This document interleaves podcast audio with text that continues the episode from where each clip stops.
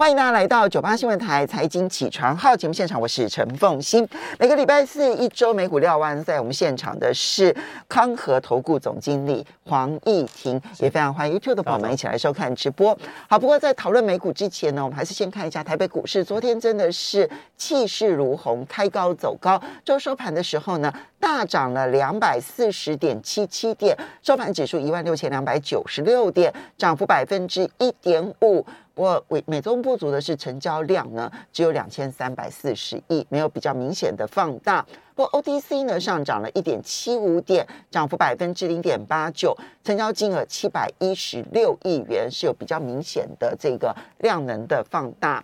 好，不过昨天呢台北股市的这个股汇双涨，然后开高走高，嗯、能不能持续就要看美股的脸色。是今天凌晨美股重挫。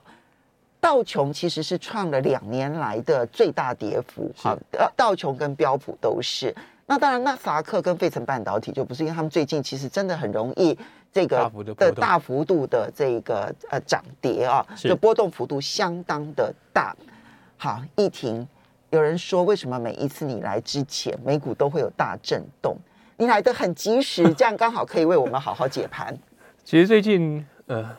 一一两个月啦，其实有一些朋友都笑说我是末日博士啊，但其实我不是，真的是呃非常的，我我不是只是看空的的人啦，就是说，各位听呃节目这么久，应该也知道，就是我觉得还是忠实的呈现现在的环境跟我们所观察到的讯息才是重点。那至于说到底是看多或看空，当然就是依照当下呃的收到的讯息跟未来的预判来做。做一些判断哦，那因为黄怡婷并没有办法控控制市场，对，所以他只能解读市场。是没错。那呃，先给大家看一下呃 S&P 五百的一个近期的走势好了。那当然，在昨天之前是一个反弹哦。那本来呢，今天设定题目说这个反弹原因到底是什么呢？那因为昨天就大跌了，所以反弹就基本上结束。但呃，还是可以跟大家报告一下呃一些。呃，过去这一周所看到的一些迹象或者是一些现象。那第一个，我们看 S M P 五百，其实呃，在上周节目中有跟大家报告过，就是在当时哦，距离所有的均线都非常远，也就是说乖离均线非常大。虽然均线都是下弯呃造顶的状态，但当时有跟各位报告过，随时有机会出现反弹。那也的确在呃昨天之前的话是一个反弹波，但是这反弹波很快就结束，很快就结束。那呃，目前来看的话，S M P Y 昨天是收在呃三千九百二十三点，那前天的收盘价是大概四千零多，四千零八十点左右。哦，那事实上离二十日均线哦相当的接近了，就呃前一个交易日，昨天之前前天的一个收盘价，那那呃目前来看的话，二十日均线是四千一百一十九点了，那事实上就跟前天的一个收盘价是相当接近。嗯，那也大大概就是反弹到。均线附近就出现比较大的卖压，甚至没有碰到均线，甚至还没去。所以说这个反弹哦，感觉起来在上周是弹得非常强，事实上它是一个相当弱势的一个反弹波了。好，那五十日均线呢是四千两百六十点，其实离现在的价格也相对是比较远。那呃，两百日均线是四千三百五十八点，其实就有一层以上的距离了。所以基本上。哦，就目前来看的话，还是一个相当弱势一个盘势。就是从月线、呃季线跟年线的角度来讲，上面真的是层层卖压，可是距离都好远哦。是，嗯。那至于呃另外一张图给大家做参考的，这个是呃纳斯达克指数，然后跟呃美国十年期公债殖利率的走势，还有下面的图呢是呃 S M P 呃纳斯达克的呃 相对强弱指标。那事实上，在这波反弹之前，相对强相对强弱指标来到了几乎是过去两年的低点，嗯，就是大概是来到了三十以下。你说紫色的线是相对强弱指标，嗯，那呃，这是一个呃抓反弹相对呃蛮准确的一个指标。各位可以看到，在过去这两年，只要这个。指标呢，低于四十，甚至是接近三十，基本上都会迎来一波反弹。那上周也是如此，嗯嗯、所以呃，上周的反弹原则上来看的话，就可以解读成一个技术性的反弹。嗯，那另外就是上周的反弹的期间，其实伴随的是殖利率的走低。嗯，这个绿色这条线是殖利率，但是我是把它反制，也就是说往下是殖利率上往上，哦，其实可以看到，在过去的半年，呃，基本上它的走势跟呃纳斯达克原则上就是一个呃，其实正相关，负相关呢，就负相关，看图是正相关，但实际上是负相关，就是就等于是说，这个殖利率越高，股市就会立刻修正，对，对，嗯，那。在昨呃上周的反弹的最后两个交易日，其实我看到一些迹象，就是当时殖利率又继续的走，又再次的走高，但是股市还是反弹。啊，所以反映的是在反映哦基本面的数据，或者是经呃经济的走向以及联准会的一个态度的时候，事实上债券市场的反应是比股市来的更明更灵敏啊，因为本周一、本周都有众多的联准官员出来谈话啊，那。呃，释放出来的讯息呢，老实讲，并不是一个鸽派的信息，而是非常鹰派的讯息。真的，对，那就是那种，就是感觉上面好像就是经济衰落也没关系了啦。然后呢，消费减少也没关系了啦，失业增加一点点也没关系，会有痛苦期也没关系，我们一定要把通膨给压抑住。是。那代表的人物当然就鲍威尔，哦，联准会主席鲍威尔他。呃，上周其实是有已经暗示，上周是已经暗示，就是没有完全排除一某一次升息七十五个基本点的可能性。嗯、那本周来说的话，呃，他有提到呃几个就稍微安抚人心的话，就是说，哦，联准会有很多方法来达成软着陆。嗯，啊，六月、七月 FOMC 会议各升息五十个基本点是合适的。不过呢，他也有提到就是。呃，会一直升息到通膨受到控制。嗯，那即使是升到中性利率之上，他们也在所不惜，只要通膨没有降下来。嗯，那呃，在这样的一个言论之下的话，其实我们看到说在，在呃本周一、本周事实上，十年期指标公债殖又再度的接近三。那当然，昨天哦受受受到股市重挫，避险买盘的簇拥之下，哦，殖利率有往下压。哦，但是基本上是二点八八。是，就趋势而言的话，事实上它还是一个呃。一步一步渐渐垫高的一个迹象，那特别是周一、周二的时候，其实我们看到短债利率又再度的快速弹升，其实就更反映呃债券市场对于呃货币政策调整的一个看法。嗯，那在过去这一周，当然是非常非常多的联准会官员出来谈话了，那就不一一赘述啊。那呃，但有几个重点啊，第一个来说的话，就是联准会官员们呃基本上表露的态度哦，就是呃不打倒通膨是。呃，不会轻易的呃放手去，这是有决心的宣誓，有决心的宣誓。第二个，呃，陆续有一些官员有提到，呃、可能会出现经济衰退。好、呃，嗯，那虽然这些并不是当下联准会官员的基本预期哦、呃，但是有一些官员们已经开始做一些呃暗示也好，或是做一些提醒了。那、呃、像呃昨天的哈克哦、呃，哈克呃，他原来哦、呃、今年是没有投票权的，但是因为呃。另外一个地区银行的呃联准会的主席要到七月一号才上任，所以他是暂代他的投票权。嗯，哦，他有提到就是呃，他认为美国经济可以接受有条不紊的一个经济紧缩、金融紧缩。哦，但是呃，是美国经济有可能出现几季的负成长。哦，虽然这不是他目前的基本假设，哦，但是他也是有提醒了。哦，经济衰退的风险，先用可能来跟大家说，嗯、是是，其实这蛮符合联准会在这段时间，或是呃过去这半年以来，其实他们的一个讲法，就是他们不会一次把话说死，但是会慢慢的释出一些讯息，让市场习惯。那正向而言的话，啊，它是一种比较透明的联准会的沟通方法，哦，但是在过程当中就会造成市场的波动。哦，那当然也会有超前反应的现象，或者是说，呃，提早反应，也就是当呃联准会真正做出这个决定，或是经济数据展现出来跟联准会呃所预告的相符的时候，其实当时的市场的的冲击就不会这么大。但是哦，在过程当中就会很痛苦。哦，同一时间，其实也很多联准会官员呃开始提到，呃，要卖出 MBS 这件事。嗯、哦，那包含了先前的梅斯特，那其实这周来看的话，那个呃威廉斯也有提到，呃，就是除了升息之外，那在缩表过程中卖出 MBS，哦，就是抵押贷款呃债券，抵押贷款在证券，嗯，是可以被考虑的，哦，是可以被考虑的。那其实其实也是意味着，哦，其实呃，我觉得威廉斯的谈话讲得更清楚，哦，就是说当你卖出 MBS 的时候，那呃抵押贷款的利率就会进一步的攀高，那会。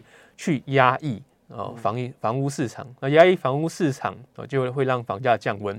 那某种程度呢，其实也是会去让呃整个的需求下降。那同一时间呢，就是呃核心的呃消费的需求或是核心支出也会受到控制。嗯，所以基本上来说的话，可以看得出来，联准会目前来看就是将会用他手上所有的工具去控制通货膨胀，去压抑通货膨胀。那所以基本上大环境而言的话，整个金融市场的紧缩哦，原则上应该是呃可以被预期的。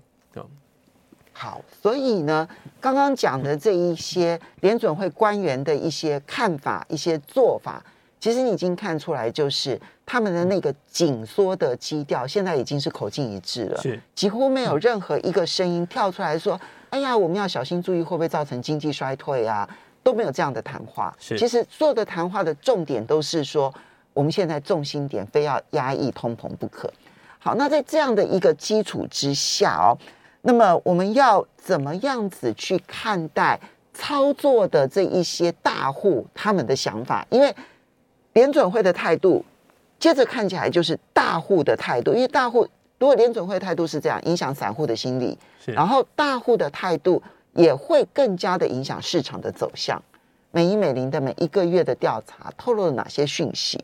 那其实这一次的呃美林美银的经人调查，老实讲是透露。的讯息呢是还蛮一致性的，我就是说反映的就是呃整体的投资市场，嗯，老实讲是越来越悲观啊。那这一次呃经理人调查呢显现出几个重点，第一个就是经理人们手上握有的现金比率哦是来到了二零零一年九月以来的最高点，哇，那就是网络网络泡沫的时候的最高点，嗯。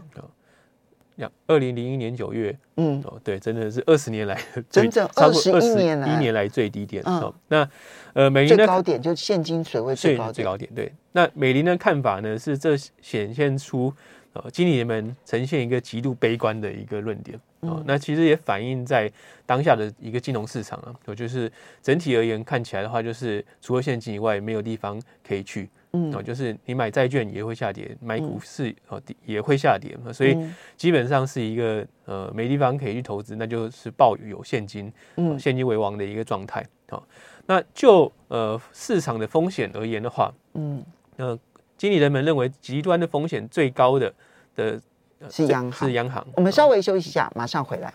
欢迎大家回到九八新闻台财经起床号节目现场，我是陈凤欣。在我们现场的是康和投顾总经理黄义婷，也非常欢迎 YouTube 的朋友们一起来收看直播。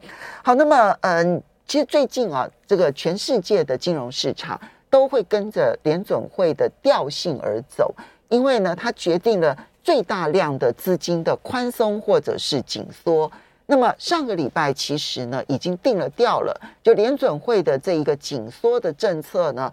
恐怕只有比它原本所透露出来的更紧缩，而没有稍微松手的现象。是好，这就是市场波动的重要原因。而美银美林的调查里头也显示，这些基金经理人现在看起来真的可能是二十年来最悲观，所以手上的现金水位是最高的。而他们所担心的风险有哪些？呃，最高的风险呢，三十一趴是投给了呃鹰派的央行。好，那这当然就目前为止的话，的确是最大的一个风险来源。嗯，第二个是二十七个百分点是投给了全球衰退，那十八个百分点投给了通货膨胀。那基本上这算是一个环环相扣了。哦，对。那最最背后的因素还是通货膨胀所引起的。那通膨高，所以联准会或是其他央行啊，甚至欧洲央行都必须要转向了。哦，那呃，采取一个紧缩的货币政策，那这种紧缩货币政策又来的这么的快又急，哦，就会造成呃全球的经济衰退。那所以呃，背中后最终的原因还是来自于通货膨胀。哦，那呃前面先前几次有跟大家报告过，就是。那你要解决通货膨胀，最后的原因还是通货膨胀，就是因为通货膨胀太高了，最终第一个侵蚀你的消费力道，第二个，呃，在央行去做紧缩货币政策之后，那就会让需求下降，所以最终呃要控制通货膨胀，呃，最有效的方法就是让需求消失，也就是让经济的活动降低，其实就是让衰退来救通膨。对，那呃，经理人们的看法其实也呼应了呃。呃，布拉德的一个看法哦，他其实在最近的谈话当中有提到，就是除了联准会在做紧缩以外，其实他认为现在另外一个风险是来自于全球性的量化紧缩，而不是只有联准会量化紧缩哦。就是呃，除了联准会之外，其他包含英国兰英格兰银行啊，其他的央行，甚至包含欧洲央行都要开始做呃货币政策转向，或者已经做货币政策转向。所以呃，这种。然后货币的紧缩不是只有发生在美国，而是全球。呃，目前看起来的话，除了日本跟呃中国以外，哦，都是采取呃紧缩的态度，甚至连台湾都是嘛。哦，所以基本上呃，整个的时空背景跟过去二十年来的一个非常大的转变。哦，所以经理人会这么的担忧或这么的悲观，老实讲也是相对合理的。嗯，那。呃，经理人们对于联准会升息的预期也在不断的攀升当中。哦，原来呃，经理人认为今呃连这一次的整个呃升息循环，联准会会升息七点七点四次，这是一个月之前的调查，目前是升到七点九次。嗯、也就是说，呃，对于联准会的鹰派态度，哦，经理人们是越来越担忧。等等等等等一下，可是问题是三月之后的会议只有六次，所以连同三月的升息。一共也不过就只有七次的会议，是整个升息循环要走哦，要走七点九七点九次，就将近八次了。那、嗯、其实这就呼应到就是呃要超越呃中性利率这个看法，就让利率超越中性利率这个看法。哦，所以整个升息的次数啊会呃预期会越来越高，一直到明年就会一一路连续升息到明年到明年。对，嗯、那就操作面而言的话，经纪人呃当然第一个是呃减持的呃股票。是大量的去呃相对减码股票，然后在股票当中买公用事业、买必需品，然后买 healthcare 买医疗保健。但呃后面会在待会再跟大家报告一下，就是其实最近也有一个呃我个人认为很关键的一呃一个财报公布，两个财报公布了。嗯。哦，那呃在股票当中的话是呃卖出科技股，然后卖出了欧洲，然后卖出新兴市场。嗯。哦，那这是很容易被理解的。嗯。那最拥挤的交易呢，是做多石油商品，有二十八个百分点投给这个这个选项。嗯，那做多美债是二十五个百分点，然后做多科技股是十四个百分点。嗯，那基本上来看的话，还有人看好科技，还是有还是有人看好科技。嗯，呃，某种程度上这也是没有选择的选择。嗯，哦，就是。有可能是第一个，你原来累积部位太多了，你还没有办法去消化它。第二个来看的话，就是呃，相对起来提到这个这个价格，其实有一些投资人或者有经理人认为说相对已经比较合理了，但不代表它短线不会继续下跌。嗯，那是相对价值的观念。哦，那呃，大致上而言的话，其实就透露出经理人当然是第一个非常悲观。嗯，第二个来看的话，呃，对于呃货币政策的紧缩哦，乃至于接下来可能。可能的呃经济衰退是相当担忧，然后事实上也不是只有经理人这么看啊，包含了众多的研究机构、投行，其实都在下修对于经济展望的看法。那标普也是如此哦。那当然就标普而言，它并没有预期今年会进入衰退，然后但是是在快速的下修它对于美国、全球、欧洲的一个呃整个经济的看法。那有几个因素，那当然高物价是一个，嗯第二个来说呃。央行紧缩是重要，然后俄乌战争呃延续的时间比预期长也是重点哦，所以基本上来看的话，目前对于呃景气的预期、基本面的预期其实是转趋比较负向哦。那这两天呢，其实有两大哦美国的一个零售龙头公布了财报，公布财报之后都非常惨烈哦。先是沃尔玛，沃尔玛两天跌了将近十八个百分点。对，那它第一季的获利不如预期，反映出高成本已经无法顺利转嫁。这是他近五年来少少见的，就是他的获利不如预期的。是是，他过去都是超越预期的。嗯，那同一时间也下修了对于接下来今年度剩下几季的一个看法哦，所以市场是给予非常负面的一个股价反应。嗯，呃，发布财报当天是跌十七个百分点，昨天又再跌七趴，呃，六点七趴。哦，另外一家呢是昨天公布的 Target，Target 是很重很大的一个呃零售商。哦，它的。今年度第一季的获利只有去年的一半，哇！好，衰退幅度是非常大哦。那也显现出来，就是高成本已经冲击到获利，那同一时间也没有办法呃再一次的去转嫁它转嫁它的一个成本哦。所以呃，如果连这两大这么有呃，控制力的一个呃，或是它的一个通路的主导性这么强的呃公司都没有办法去转嫁呃呃高成本的话，事实上我们就要去担心呃其他的一些企业能不能顺利的去呃转嫁它的成本。不过他们非常明显，其实都是属于那一种就是核心消费，就是对核心消费，而且是中低收入户的，是对不对？他们比较偏向在。就是乡村地方设这种店嘛，对不对？其实这也是反映呃联准会态度，对哦。因为联准会其实有一个说法哦，就是说他们认为说呃，相较于失业哦，其实高物价对于中低收入户的冲击更大哦，所以它可以暂时性把呃就业拿开，但是它一定要打下通货膨胀的理由在这里，就是对中低收入户的影响太大了。是好，所以呢，对于我们现在在观察美国股市的。短线上面的策略还有观察的重点，因为这其实也就算你不是投资美国股市，它会影响台北股市。是，嗯，第一个来说的话，就是呃，短线上啊，或者甚至中期啊，我们还是会保持比较保守、比较呃中性偏空的看法。呃，主要的因素还是在于说，虽然目前股价很多的人会有一种说法，就是目前呃 S M P 五百的本益比也好，或者是纳斯达克本益比都来到了十年均值。哦，但是呢，呃，第一个从过去的空头循环来看的话，哦，空头的结束其实都会让本益比萎缩到均值之下。这第一个，第二个来说的话，过去十年其实是一个央行吹出来的一个泡沫，所以当时的本益比是非常非常高。所以你从现在去回推过去十年也好，过去五年的，特别过去五年的一个均值，事实上它是有被高估的现象。OK，所以即使现在哦，像乍看之下，其实股价已经来到。相对起来比较合理的价格，嗯、但是往往在空头市场，第一个呃会有还会有超跌，第二个来说的话，就是呃目前所看到的过去式是一个吹出来泡沫，所以它本来就是呃平均值会被会会有偏离的状况，偏离长期更长所以不能拿过去十年的平均值，也许要可能再往更早的十年，可能两千年到二零零一零年的时候的那一个平均的本益比来看现在的估值。对不对？好，这也许是一个考量。因为时间的关系，要非常谢谢这个康和投顾总经理黄毅婷，谢谢。